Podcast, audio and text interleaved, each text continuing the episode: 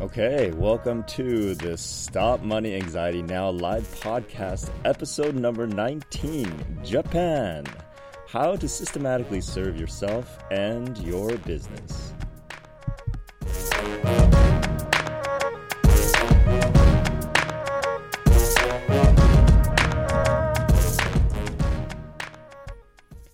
Welcome back to another live broadcast of the Stop Money Anxiety Now podcast. I'm your host, Wei Hong from the Six Figure Academy. Now, this is the podcast where we give you real world tips from around the world, apparently, strategies and interviews with some amazing entrepreneurs on how to eliminate the destructive money habits and anxiety so that you can create a prosperous and an abundant lifestyle and business free of financial stress and worry. If you are joining us live today, make sure you get on Spreaker.com or download the Spreaker app. Search for the Stop Money Anxiety Now show so that you can join us in the chat room and to ask questions and interact with us as and if we have a guest, our guest. But we don't have a guest today, so you don't have to worry about that. While you're there, subscribe so that you don't miss an episode and can catch us every week, no matter where I am on the planet, apparently. For all other ways to find us, go to the sixfigureacademy.com forward slash radio for all the details.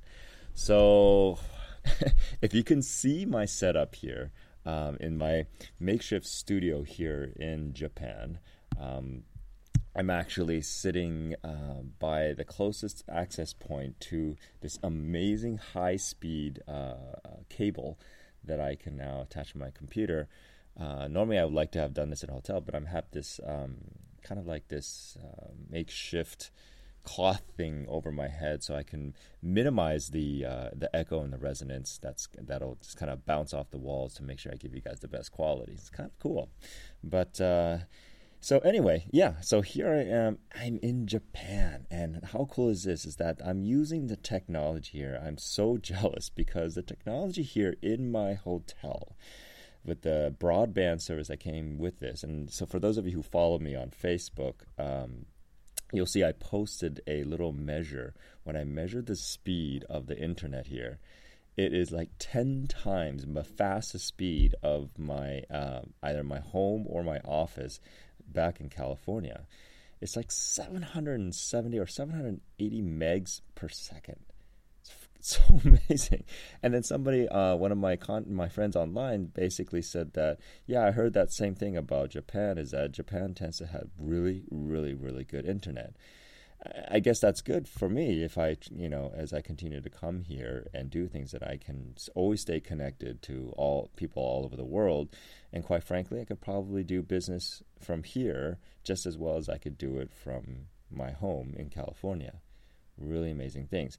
Uh, now, some of you may have noticed, for those of you who follow us and listen to us on a regular basis, that I am going solo today because uh, this week uh, my co-host Jessica is actually in the middle of a training. Uh, it's called Master Practitioner for Neurolinguistic Programming, and she's actually taking her. Uh, this is like this day two of her training, so it was a little bit too challenging for her to kind of step away for that brief moment. So um, I basically said, go, you know, just go focus on what you need to do. I have plenty to talk about. See, uh, for those of you wondering, like, why I actually am uh, in Japan, okay, and it's a little bit of um, two things going on, you know, and it, it, has been flowering into some of the most amazing experience uh, ever that I've ever had in Japan. The last time I was here in Japan was about, mm, I'll say, 18 years ago and um, I was here for a totally different reason, totally different business. And uh, after uh, I was done with that, I just, you know, didn't come back. You know, I learned a lot, you know, both about the language and about you know business and the, that particular business, and it just didn't make sense for me to come back since then. Um, since then, I've met quite a few people, uh, some of who actually live here in Japan, and when the opportunity arose for me to uh, reach out and see because you know because I speak on different platforms and everything like that. Um, I had an opportunity to come to Japan and I wanted to make it a uh, both for pleasure and for business. And so I reached out to uh, my good friend Taka Taka Endo. and he actually has a business here doing neural marketing. And when I reached out to him, I said, "Hey, uh, I might be going to Japan in July. Do you have a platform for me to speak on?" And he said, "As a matter of fact, yes. Depends on what day." And he told me. I said, "Yeah, that's perfect. I think uh, I think that'll work." Um, and you know, earlier, if you you know, I spoke in a um, in my Facebook Live. I talked. I was in Yokohama about a, uh, several hours ago, and I did a live Facebook Live uh, broadcast about flexibility. Uh, aside from showing the, the landscape of Yokohama, I also was talking about the, the the flexibility I had to go through to actually um, be able to you know really enjoy myself here in Japan, and you know in, in, in talking about the flexibility piece, when I was uh, making plans to come to Japan, I um, I was uh, given an opportunity actually to speak on two different stages. Okay, and it would have been on July 8th and July 9th. July 8th was a smaller group, which was the group I ended up speaking on this time. And July 9th was supposed to be a larger group, which um, involved a couple other speakers, and it was a um, going to be about 1,000 to 2,000 people on uh, as the audience. Um, at after having purchased uh, my um, my airport ticket and making coordinating logistically the, the, places I would stay and where I would go, um, I heard that uh, the second venue got canceled and rescheduled. Now, at that point, fortunately, the other speakers that I had uh, wanted to bring on, um, they didn't purchase their tickets yet, and so they could. It was easy for them to cancel. For me, though, it was a little bit more challenging because I um, I had already purchased my tickets. I already made arrangements for hotel and everything, and uh, it was just um, it was a little bit challenging. I was like, uh, okay, so what's going to happen with that? Because to be honest, I had no idea what uh, either venues were going to be like. So, you know, when that circumstances arises, the best thing to do would be to say, okay, well, at least there's a thousand or two thousand people that I can talk to. I mean, how can I miss? It's like shooting fish in a barrel.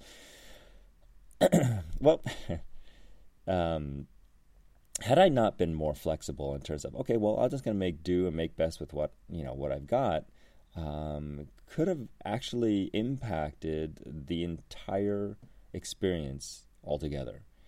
And uh, I know I didn't mention it during the Facebook Live video, but I'm mentioning it now. Is like if it weren't for this new level of flexibility, I've had to learn to adopt, to systematically um, uh, adhere to, as an entrepreneur in my business, um, and for who I'm here to serve. Uh, I don't know if uh, the life that I'm currently in the process of designing could be as good as it is now. The kind of people that I've been able to come across so far in this in this uh, trip, uh, I don't think the experience I've had with them could have been the way it is today, right? So yeah, just wanted to share that as a kind of like a warm up to what we're getting into because you know to what we're really going to be talking about today is to how to systematically serve yourself and your business. Now what is it that i mean by that? How to systematically serve yourself and your business. There's a lot of different layers to that okay? I always talk about in your business uh, you know you have to serve your you know you know be in a state of service right? And when it comes to money anxiety um, money anxiety is an interesting thing is that it actually keeps you from serving at the greatest level because it blocks your uh, your ability to see things in the right way. It blocks your ability to make best decisions for service, and um, and so what we want to talk about today is how to systematically uh, serve yourself in your business, creating systems so that you can continue to operate at the highest level of service in your business or in your life right? Now, some of you may ask, well, how's the money anxiety world uh, over in Japan? Is it different? Is it the same? And I have to say, after doing my presentation, getting some amazing feedback from some of the amazing people that um, that were there, uh, money anxiety is an international challenge. In other words, no matter what culture in where you are, as long as there is money involved, money anxiety exists, which excites me because it tells me that our business, my business, at the Six Figure Academy, where we work with people's money stories, money anxiety, and we help people, you know, uh, monetize their dreams and execute their genius. That it doesn't matter if it's in the U.S. or in Japan or any other English speaking uh, country in the world. And I suspect in my own uh, parents' country, Taiwan, I mean Chinese. I mean, I think it's it's going to be it's going to be relevant everywhere. So part of my reason for coming to Japan is to kind of explore and see what possibilities are available for what it is that we do uh, at the Six Figure Academy in the United States. Very exciting. So, what did I find out? I found out that in telling about, I did my presentation around bad money stories, and it hit a few chords with a lot of people, and it got them thinking. You know, now it was it was kind of cool. The difference is like in you know in other instances in the U.S. when I was uh, doing this talk about re-engineering bad money stories, I would always typically get uh, a response along the lines of, you know, um, anywhere from ahas, deep thought, and and more often than not, I would get emotional response in terms of people really kind of like, oh my god, this is hitting home so hard, and oftentimes there would be tears would be shed. Um, now, granted, the group wasn't as large as um, as I normally would talk to, but they were powerful. I mean, the numbers that they were putting up from exercises that uh, my buddy Taka had assigned to them from the last meeting to this meeting were staggering. It was amazing, and so um, they were. It was like a hybrid niche group of entrepreneurs of people wanting to become entrepreneurs, and they were able to, already able to produce some some good revenue. And yet, we found that you know bad money stories have been keeping some of these people from actually making a decision for themselves or their business. So, um, so anyway, in terms of relevancy, it's it, it's it's been really exciting because from there I was able to meet some really amazing people um, who are entrepreneurs, and um, to kind of get an you know inside track. And as a result, I was also then introduced to more people um, on top of the other meetings I had scheduled to to meet. I got a chance to meet. Uh, at the last minute, uh, one of my um, friends and previous clients, uh, Jane Tabachnik, actually uh, introduced me to um, to an, a very cool individual. His name is Kimanzi. Okay, and I got a chance to catch up with Kimanzi, and Kimanzi is uh, has an amazing story. He uh, Kimanzi Constable. If you get a chance, look him up. I'll I'll put a link there so that you can see the who I actually met, or you could just go to my website because uh, my personal website, um, my personal uh, Facebook, because um, we have a pic- I have a picture of him and I taking a uh, midday uh, sake shot because, um, well, it's just interesting.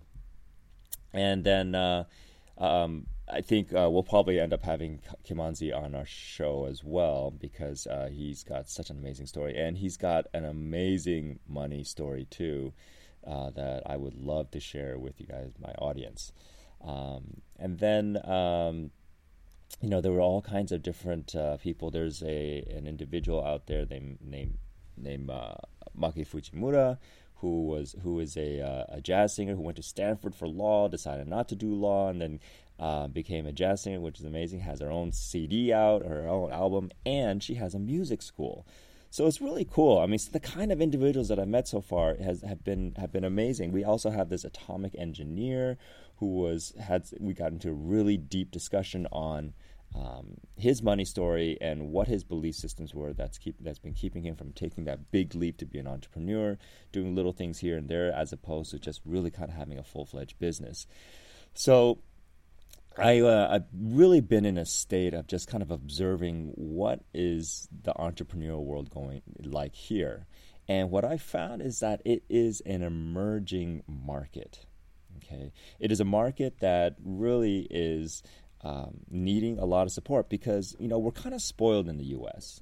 I find is that the U.S. is just thriving and there's so many opportunities and so many benefits of becoming an entrepreneur the the government literally cultivates and gives uh, uh, entrepreneurs a way to succeed no matter what you know and there's that level of freedom over here there's a aside from you know the economic challenges that some people are dealing with here you know i mean i found out like the average salary income here in the in japan right now especially in tokyo is like 40,000 a year and the cost of living here, I mean, to be honest, to live like you want to live in LA, it's it's it's pretty much the same as LA. So if you think about it, for those of you who are in California, um, or any major metropolitan in the United States, okay, think about the the cost of living where you are right now, and imagine if your average household income is about forty to sixty thousand dollars a year, and that's it.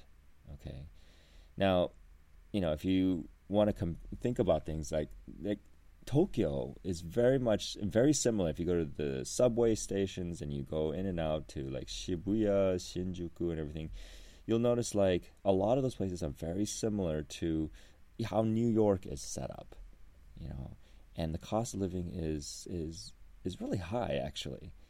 Um, they say if you want to um, buy a or buy an apartment or or something or condo-ish type of environment, but it's really small, like um, maybe a thousand square feet. Something. it'll cost you a million dollars, U.S. dollars, not yen, a million dollars.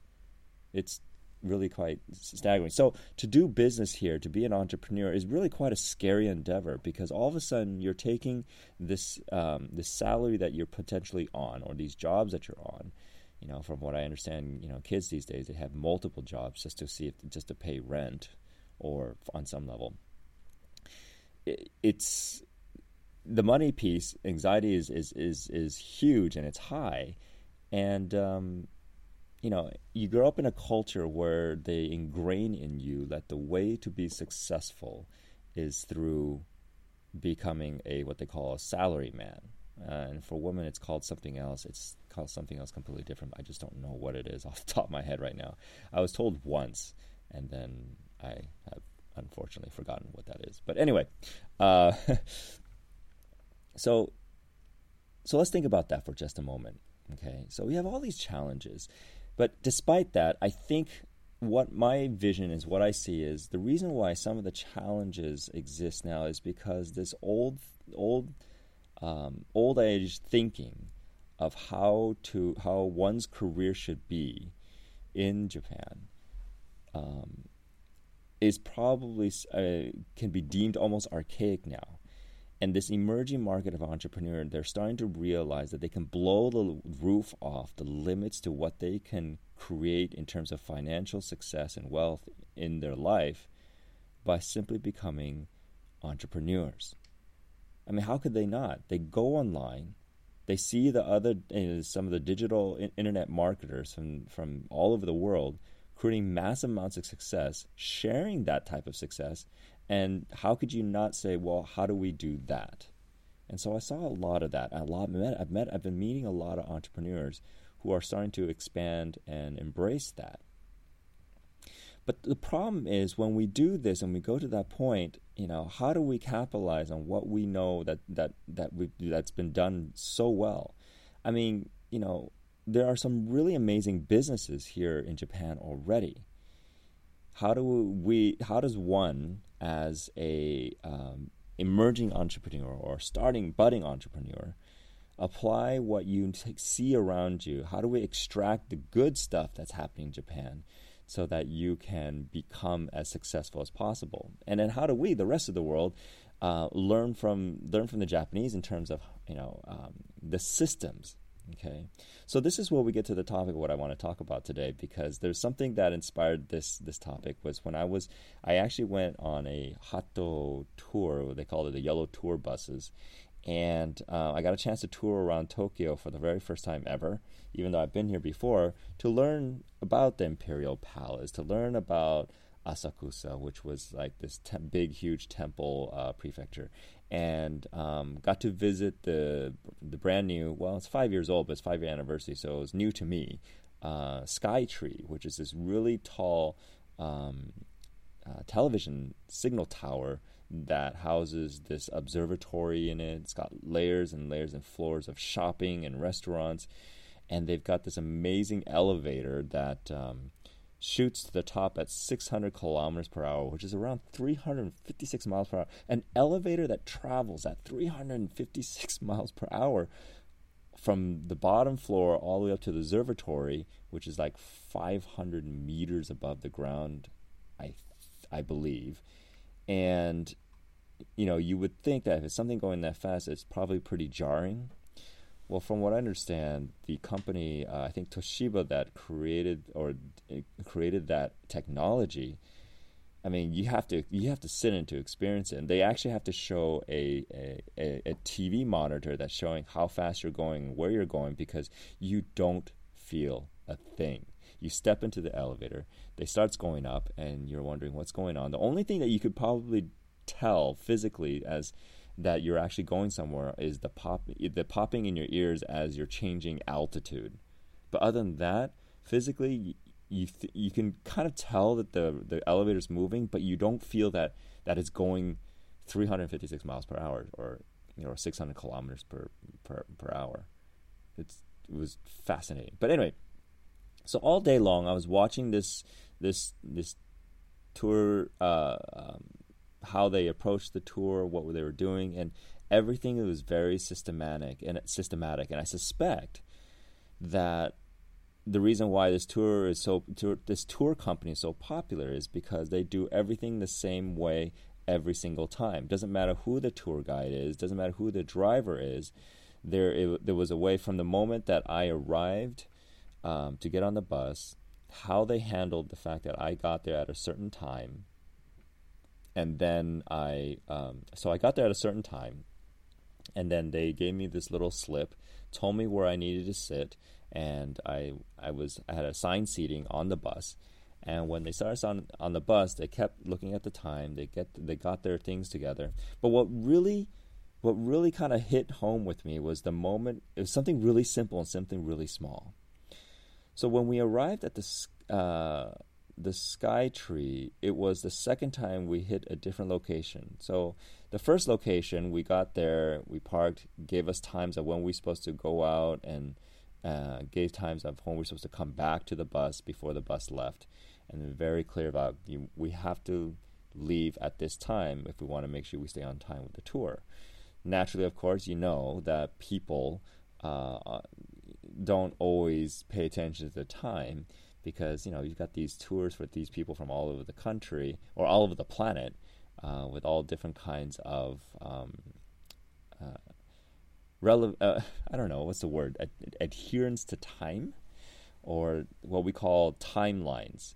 There's some people have timelines. They're in time and they're through time, and this is really not the venue for me to talk about. But just just realize that some people are not always on time, and um, so when we went to the Sky Tree, uh, she had this. The tour guide had this sign that said we needed to be back at 6:20, and the bus needs to leave at 6:20 because we they couldn't. St- it was it was like a revolving door of tour buses at the Sky Tree, and um, so they couldn't stay there for certain, for any length of time.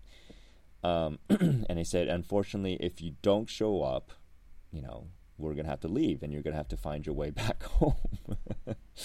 um, I said, oh, okay, great. But what, what really hit me about this whole system thing that's inspired today's topic was when uh, the tour guide showed us the, the, the, um, the sign that said 620 was the time we need to come back. She held it nice and high. And then the door opened and there was a parking attendant and then all she did was she ch- turned and showed the clock or the time to the parking attendant. And the parking attendant acknowledged wrote down something on her paper and directed and they just it was like this machine. Like they've done this so many times so that they knew exactly what to show different people and all these different other businesses without having to explain why she was turning around and showing this clock. And it was at that moment that I looked at it and says, you know, there are there are some amazing gemstones hidden in Japan's business current business structure that entrepreneurs need to pay attention to because it's those little gemstones that are going to allow entrepreneurs, especially the ones emerging in Japan, to systematically grow. The problem with being in a salary and just having a job in a company, oftentimes you don't notice everything else that's going around you because you're focusing on just your job. But when you take this bird eye view of how business is being run and how Japan has been able to create some extremely globally successful businesses in a variety of different industries, you'll find that you know everything that this country needs to nurture and cultivate successful entrepreneurs are all right here. How then do we map across and to identify those gemstones? Well, first of all, you just start need to paying attention, right? You get, you know, kind of like what I've been doing is just like watching, not only just experiencing the the the, the business tour, the tour business, but also to pay attention to how they're doing things and be willing to ask questions like, how did how did you guys how do you guys know to do it this way? You know, how did you guys develop this system and this process? Now, granted, I was just you know on the tour, so I didn't get a chance to ask that. But I'm saying if you're an entrepreneur and you observe something amazing and cool about another business, and you want to learn how and why they were able to develop that system, so that it would you know help leverage and, and create efficiency in their business, then you just ask. You just got to ask.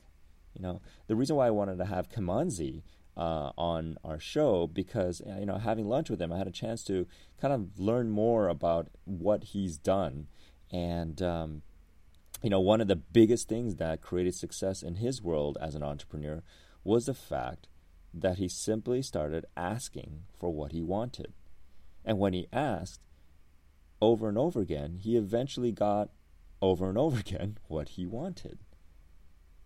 So, how do you systematically serve yourself in your business? By, first of all, not trying to reinvent the wheel. There have been hundreds of years of entrepreneurship ahead in front of you that the principles will still apply to your business no matter what niche your business is in so going back to my story, so I was looking at the whole thing, and then you know they parked, and then basically she said to the group inside, "Okay, stay seated until I come back and let you guys know for safety reasons, of course, because if the bus is moving and people are getting up, standing up, and moving around, someone could fall."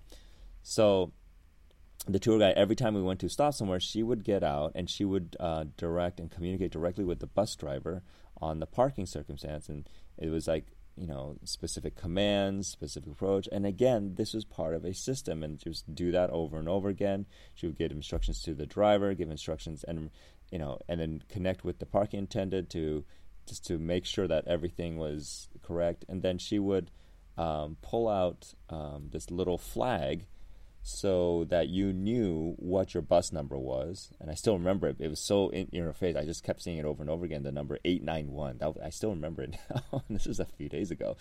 Um, but that's how good it was. That's how systematically good this business is. They've got a system down, and that's the thing is that if you don't have a system down like that, where you have things that happen over and over again in your business, if you don't con- approach it with the fact that you have to create a system around it, then your business will never have an opportunity to grow. If you're not creating a system for your business, then you are in essence stunting the growth of your business and really depriving yourself the opportunity for your business to grow. Yeah. So you know, it's that one little thing, and and then you know, it's something that they were doing all day long. But it wasn't until like the last stop at the Skytree that I really said I took notice of that. I was like, hey, there's a little bit of consistency going on in what she's doing every single time we get to a location. And so I thought, but every business has that. Every good, solid, reliable business that has consistent income, consistent results has that. You know, even when even on this this podcast show, I have a very consistent sequence that I do every single time. That way, it makes it easy for me to um, do it from anywhere in the anywhere in the world. About 15 minutes to half an hour before every episode, we do sound check, we do sound test, we make sure that you know everything is working. Now, uh, granted, this time around, what I did was I actually tested before going to bed, just so that I didn't have to, uh, just in case I didn't wake up in time. but I did. I woke up in, uh, with plenty of time and test to see every single time how the technology is working, if it's working well. You know, I can see right now that the um, the audio levels are good and then um, we have a systematic way of posting every single week and promoting the show. We have a systematic way of um, of describing the show, and even the sequence after we're done is consistent. Now, there are ways to always make it better. Okay, so just because you have a system down and it's working and it's you know creating this, your business will still grow. The podcast will still grow. Things will still happen. Technology will improve. Technology will fail, as you guys know from episode two, which I still remember. But there's all these different things that can happen, but it's a constant evolving process. So to systematically serve yourself and your business, you have to pay attention on to creating systems.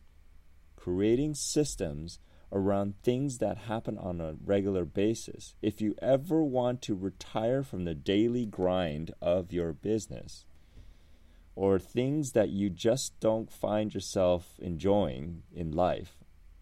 For example, like me doing laundry and washing dishes and everything now. Granted, I can do it. I'm not bad at washing dishes, I'm not bad at washing my clothes. And quite frankly, sometimes I find it really relaxing and meditative to wash dishes. But is it something that I want to have to do all the time? Um, because I'd rather be doing something else. Like I'd almost rather be watching anime or watching TV or working on my business than taking 30 minutes out to wash the dishes or an hour, an hour and a half out to do laundry. Yeah, probably not. So I've created a systematic way of serving myself and my life and ultimately what I'm here to do for the people that I'm here to serve by eliminating that piece, by creating a system around it so that I don't have to think about it. When we talk about creating wealth and investing in your future and everything like that, it, for most people, it's really challenging to remind yourself every single month to put money away. Okay? And this is part that feeds into money anxiety. Says, what makes us think that everybody should know how to save money? Everybody should know how to invest money. Everybody should know how to put money away and so that you know, and so to have that discipline. That's a tall order to, to have everybody want, and that's why it's such a problem for people to say.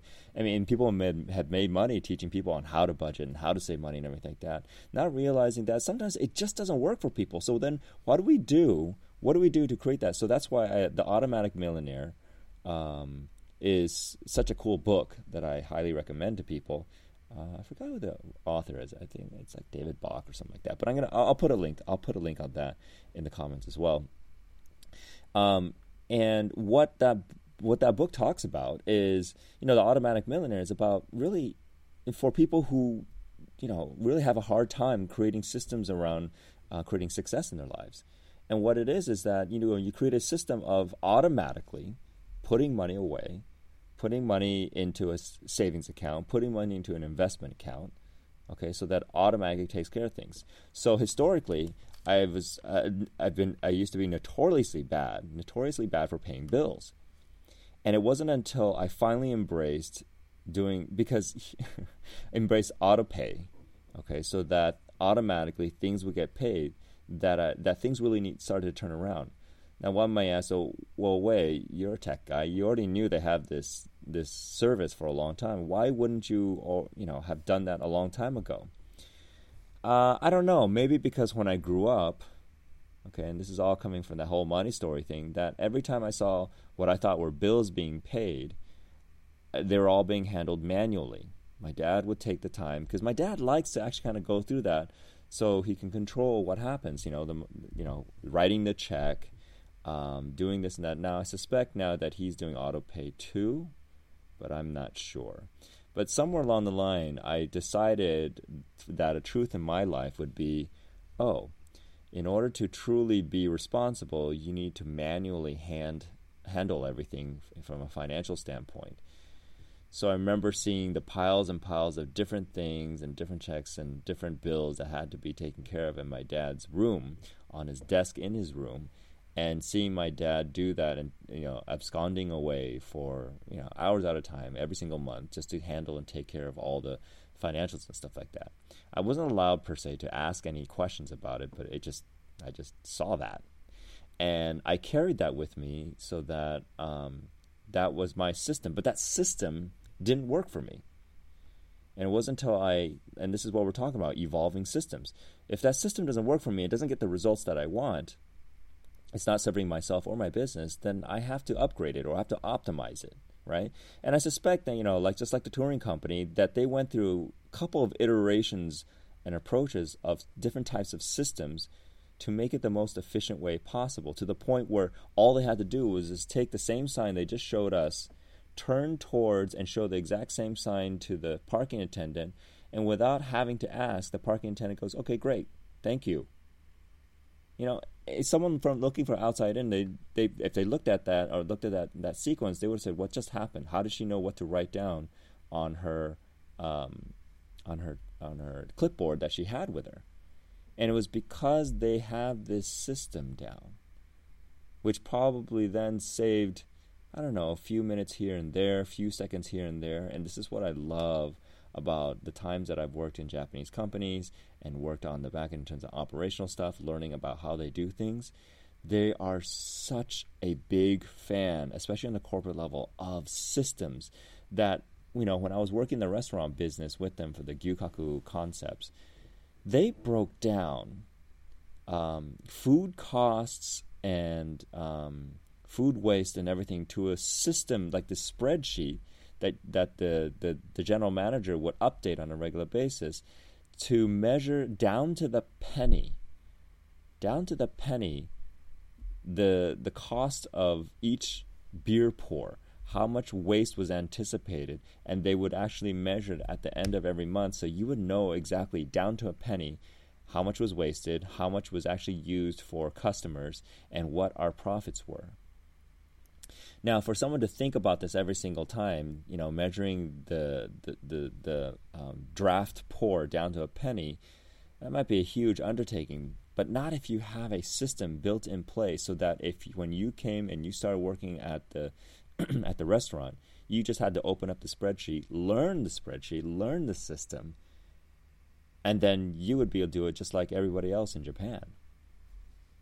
Okay, this is the power of creating systems in your business so that you could develop, you could scale, you can grow, and quite frankly, you can you can basically systematically extract yourself in the business to become the true entrepreneur, just the owner of the business, the one that in, that visionaries uh, take and just call the shots and make sure it happens, and only come in really when things need to be spruced up or upgraded.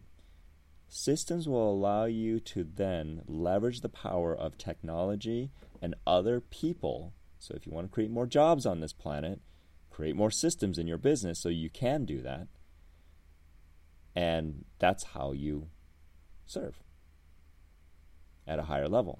Okay, so that's what I'll, that's all, that's what that's what it's all about. And what better place for me to kind of really tap onto this this topic and the subject than Japan, which is you know which is they're they're famous for their systems and their uh, assembly lines and how they do things so efficiently, you know. And it's not because they're you know I used to I remember uh, Weird Al Yankovic when we were um, when I was growing up, he did a, a, a parody off of Michael Jackson's songs "Beat It," and I think it was uh, just "Eat It."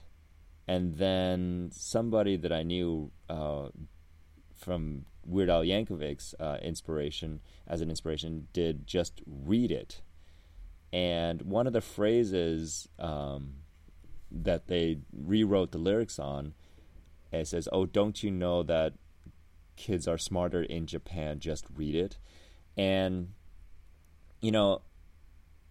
I uh, I thought maybe you know the culture was just you know um, you know they, they just had a natural propensity to be smarter and because they're Asian. And, but I realized a lot of it was a stereotype because when I finally came to work here in Japan, I realized that you know, the humans here are no smarter or no less smarter than than other humans around the planet.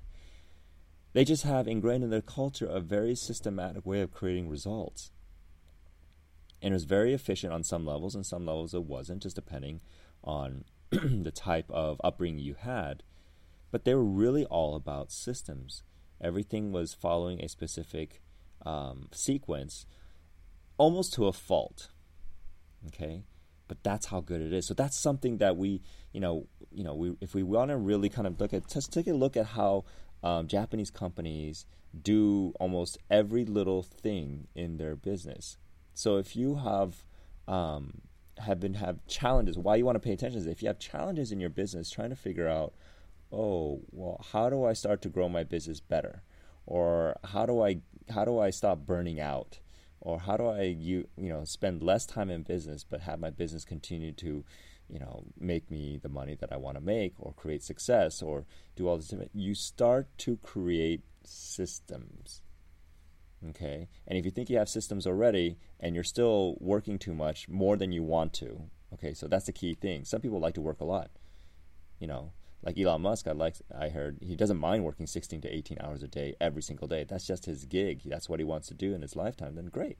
It's great to have people like him in life. But if that's not you, then don't try to force yourself to be that way. Right? So if you're not if there are things in your business that you find yourself kind of like not being excited about doing, okay? Most likely that means that you there's a system that needs to be created around that. So, so yeah, I mean that is in essence what I what I wanted to talk about. You know, I don't think I really need to spend a full entire uh, hour of the show because after all, this is a special edition straight from Japan. And I suspect as I do more traveling and speaking in the future, and I find myself doing it around the time we're supposed to be doing our live podcast, that um, you know, th- you know, there'll be probably be opportunities for me to just have guests pipe in from anywhere because it's it's possible, and I could probably figure out a better uh, way to instead of sitting here under a cloth yutaka, which is like a very thin. I don't know how does one describe this thing. If you put it on, it looks kind of like a mix, uh, in between a bathrobe and a kimono. Anyways, so this Yutaka thing is draped over my head, over my computer, so that I don't create too much uh, echo while I am uh, doing this. So it's like a makeshift studio. Hopefully, it sounds alright. I guess I'll know. I'll know when I uh, when I actually hear the playback on this. Um, but yeah, if any of you have any questions and you guys are here live, remember you can continue. You could chat with me in the chat box if you're on Spreaker.com or if you have the app, the Spreaker app, S P R E A K E R. You can chat with me um, and ask any questions about this whole system thing. But I think it's, it's a very important thing, and um, that's why I decided to make today's show uh, live from Japan and about the systems that I've been seeing here. Now, um, since I hadn't been here for uh, 18 years, I got a chance to go to Tokyo Station. I got a chance to eat amazing food, and um, you know, I also got a chance to see a couple of businesses that were not probably the best example of of successful systems. And you know, it's kind of um, it's kind of sad to be able to have to point this out, but like um, there was one evening, uh, I I went out um, and um, decided to choose to go eat at this izakaya that um, you know should have paid attention to the fact that we walked in there was nobody there. We went in anyway thinking okay cool there's not a lot of people which means that there's we could actually have some um, good conversation here's a here's a lesson for you for those of you who want to come to Japan and you know eat and everything like that and if you want to go out to eat you know gravitate towards places that are actually busy, even though you may not necessarily like it because there's so many people around, and because they're seriously busy for a reason. You know, the the thing about Japan is like it's it's a there's a it's a big food culture. It's a big foodie culture, and so um, with so many options out there, you and with so many people, okay, you can actually um, um, decide where do you want to eat based on how many people are actually there. So I walked in, there was like one other customer there, and this is a pretty huge, pretty big place. Um, and um, the system that they had going on, a lot of it wasn't working. They actually had a comment card in there that had been filled out. It was sitting at uh, the table that we were at, um, and it was filled out for since May 21st. I don't even know if it was this year. Hopefully, it was this year, May 21st. And here it is in July, and that comment card was still on the table.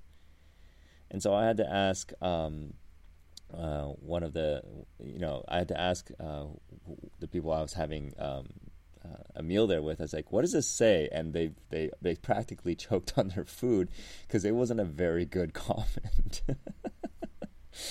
but um, so that's an example. There's something that's probably amiss in terms of their systems, like things like how do you not notice or how do you not refresh the comment cards, or maybe business is so not doing well that they don't have. So here, here's the thing. Here's the thing about systems is that you know one of the first things that people will let go when you know when business isn't going as well or something like that is you know adherence to systems for consistency and yet at the same time those are the most important things that you want to stay consistent with in spite of how your business is doing okay? Energetically mentally emotionally physically on all fronts you know if you start to let your system slide then it's a slippery slope of you getting back when you know when there's like a mild little hiccup in your business okay? Now i know there's a lot of different things and different layers in that but you know, I could probably have a whole separate episode on that. But um, but yeah, so so yeah, so this is this is Japan. This is um, the systems here. This is how the emerging market is. And you know, one of my bigger vision is, and I I have to share it on here, is that you know, in talking to different these different people, these different entrepreneurs, I'm, I'm talking to my buddy Taka. We started talking about ideas of bringing more seminar seminar type trainings and creating more events here. Um, you know, potentially I'm, I'm going to be coming back in the fall. Um, connected with a couple of other uh, individuals out here who live in Japan and have business in Japan, and and aligning with them so that we can do some synergistic things together. That, you know, it, it got me thinking as to, you know, what is it? Because eventually we got in a conversation because people said, well, you're not Japanese. You don't even speak enough of the language to really do a lot here. Why are you so motivated to do this or to do something here?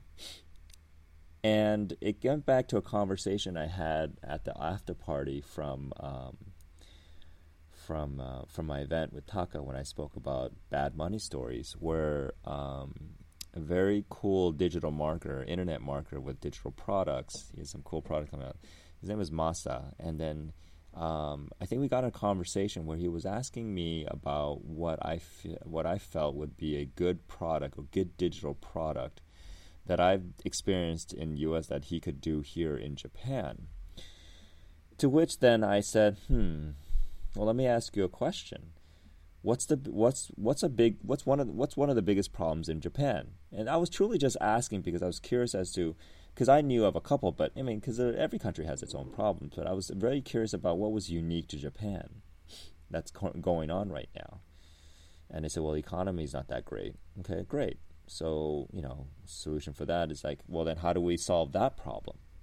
And, uh, you know, so we went through back and forth for a little bit. And when we got to what I thought was a big problem, and I'll share a little bit about what I what I was proposing would be a solution for that, was that you know Japan is suffering from a population decline problem. In other words, you know, if you look at it, if you if you fast forward the pace that Japan is going right now in terms of population growth, it's on a decline. Meaning, if if it's not addressed over a decade, decade and a half, two decades, whatever the case may be, you know, whatever momentum it's at right now. I mean, when a when a culture is suffering population decline, that means the culture is literally going extinct you know, one might not think about that. It's like, oh, okay, but we forget that we, you know, for those of us who live in America, um, it's a very you know heterogeneous type of uh, uh, culture. There's a lot of different cultures in there, so we don't think about it. But when you come to a place like Japan or Taiwan, or you know where they have a single language that they speak and it's very homogenous, okay. And if there's a hom- in a homogenous society culture, and the population is on decline, that means that culture has is running the danger of going what we like to say going extinct as a culture. And along with that, potentially some of the most beautiful things and aspects about the culture. And I'm not just talking about the systems and what they create in the business, but also the art, the artistry, the artisan approach that they that this culture is so famous for, for all the things, will actually potentially go away when if they don't address this problem. So to me, above everything else, before above money anxiety, above all these things, that's a huge, huge problem. And so when I when we finally got to that part of the conversation, Masa and I just sat there and was like, "Oh yeah, that is a big problem." So I said, "Do you want to know what I think would be a great solution? What if you create a digital product that inspires people to become entrepreneurs for those who are not happy working in a 9 to 5 or they're burning themselves out?" I mean, there's a term here in Japan because of the frequency of it. There's an actual term about about uh, and that base ter- basically that basic term means worked yourself to death and it's literally because based off of salarymen who work themselves to sheer exhaustion and they literally die at work okay if a culture has a word to describe that literally just to describe that type of circumstance you know that it's not an uncommon circumstance right so, what entrepreneurship will do, one, it'll help raise the average income, household income, from 40,000 to whatever it can be. I mean, for those of you who are entrepreneurs, you know the sky is kind of the limit. But how does that impact population growth? Well, one of the reasons why the new generation are avoiding procreation or having children, because as you all know, for those of you who are parents, that it costs money it costs money to raise a family. You know, the cost of being single and the, co- the cost of living for being single and the cost of living when you're like a family of three or four is significantly different. And as in a new generation, if you're, all you're thinking about is survival for yourself and just make enough money for yourself, why would you even want to think about having a child? But the problem with that is if the economy is not supporting that the the next generation the peace of mind financially to procreate, to have families for those who do want to have families, then it becomes this slippery slope, and that's why population is declining. If the government has systems, which I, I believe they do, to give incentives, but the incentive still isn't enough to offset you know the um, the the cost of living for having kids, then you know that's a problem. You know, I had this discussion last night when I was over in Yokohama with um, uh, with with someone else that I met. Her name is Misato. She's a uh, English coach, and she actually is a trainer of coaches here. Has created an amazing business, a really successful business over the last ten years here. Uh, I think more than ten years, but about ten years here here in um, here in Japan. I mean, she said it herself. She goes, "If I'm so grateful for what it is that I do, because had I not, then I wouldn't." And she just she's she's a new mommy. Uh, she wouldn't be able to, you know, be feeling secure, so to speak, with her lifestyle choice of raising a family. But because she has that flexibility of being an entrepreneur, she's able to do that, which supported, continued to support my ideas. Like, you know what? This is probably a big motivation for me as to why I want to be here, why I want to do that is that what if we can create more entrepreneurs and create more successful entrepreneurs, give and help entrepreneurs here in Japan have freedom to be able to create any lifestyle they want? Because I can't believe that all the young, new generation uh, they don't want to have kids or they don't want to create families, right? the average uh, child child uh, pr- the production it, it used to be 1.26 per couple and just around the more recent statistic is 1.1, which is a far cry from what it used to be, which was 1.4, and even before that, it was higher than that.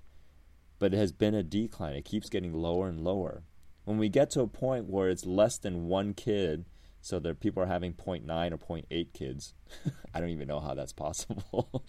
um, then, then that's that's a state of emergency. That's when there becomes a exponential rapid decline. So what happens is this is that if you are an entrepreneur, okay, and so what I'd like for you to be able to take away from this is when you do things and you're thinking about impact and you think about what it is that you want to do, you know, one of the things that I can see now with my involvement and with my with my new network or the, my friends that I've met here, my new friends that I met here, is potentially creating a platform that can have an impact on a system a systemic problem that currently exists in the culture in general. It becomes more than about money. It becomes more than just being financially successful. It becomes what it means to make impact. Right? And becoming an entrepreneur, for those of you who are entrepreneurs, you see that what kind of flexibility in creating freedom in your life so that you get yourself to a point where you're not even thinking about yourself anymore. You're now thinking about how to systematically serve the planet, serve your community, serve your culture. Okay? And for those of you who are my new friends that I met here and you guys are listening in, really take this in and think about it. The responsibility of becoming an entrepreneur, once you have once you fulfill the responsibility of taking care of yourself, taking care of your loved ones, taking care of your life so that you start putting yourself on the life that you create by design, your next bigger responsibility then is how do you then structure your business to take care of the planet? You know, take care of the home that you live on. And I'm not just talking about your house or your mortgage, I'm talking about the planet. Why do I have this vision of wanting to financially empower a million entrepreneurs on the planet? Is because Entrepreneurs are the problem solvers of the world, in my opinion. And if we have a million problem solvers, financially successful, not thinking about themselves anymore because they don't have to, and all put their focus on making this world a better place to live, could that not, not potentially help us even spin the planet the other way and spin it for the better? Now, I don't know literally if we could do that, but it's kind of a nice thought. So, anyway, okay, so you know that's that's it. I thought I would end early, but pretty much I'm going to be ending right on time. I have a couple minutes left, so I want to talk about a few things that are coming up. Um, we have a guest coming up uh, next week. Uh, our guest next week, let me double check right here, is our very own Jennifer Stinnett. Uh, it's on. It's going to be on. Yeah, it's going to be same time, same day, same time, uh, Tuesday at noon. Jennifer Stinnett, and she's going to be talking to us. She's uh, our go-to social media gal, the one who's been helping us promote these on our social media channels. But she has an amazing story, and I cannot wait for her to get on air and to share it because she's um, she's uh, just recently creating some major wins in her business, and I wanted I wanted to get on the show to sh- share that because not everyone in the show has to be like a multimillionaire. Not everybody has the show has to be like have been successful, super successful already. Some people on our show, like Jennifer, is is currently in the process on the way of being uber successful and is uh, ha- has already started cre- has already created a six figure business. So you don't want to miss that one because for those of you who aren't quite there where you want to be yet then you might as well tune in because she's going to have some major gemstones to share, and I can't wait to talk to her. Um, again, if you are listening to us on Spreaker.com, where you found us on Spreaker.com, uh, you can get access to all of our shows and iTunes and everything like that by going to the sixfigureacademy.com forward slash radio. Again, I'll put down some links. Uh, depending on my schedule, I don't know how quickly I could get those links up, but I'll, I'll put on a link for uh, Kimanzi so you can check out his page. Um, I'll also put on a link for the book, The Automatic Millionaire. And then um, and whatever else I can think of. But other than that, if you want to leave a message, leave a chat, uh, leave it in the chat. I still we still get notified and checked even after the fact that this is not live anymore. Um, ask questions. You know, talk about systems and ask questions about systems and everything because that's what we'll do. And um, our co-host just pinged uh, pinged me and said that she can handle it. So kudos, awesome, awesome, awesome.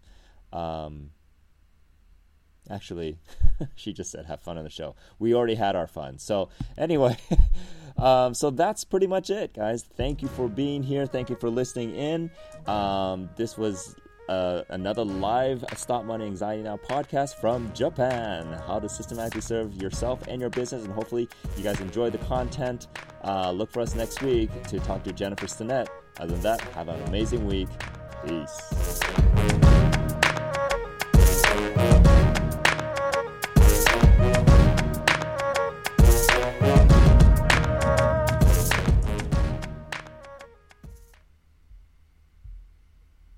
Is Ryan here, and I have a question for you. What do you do when you win? Like, are you a fist pumper?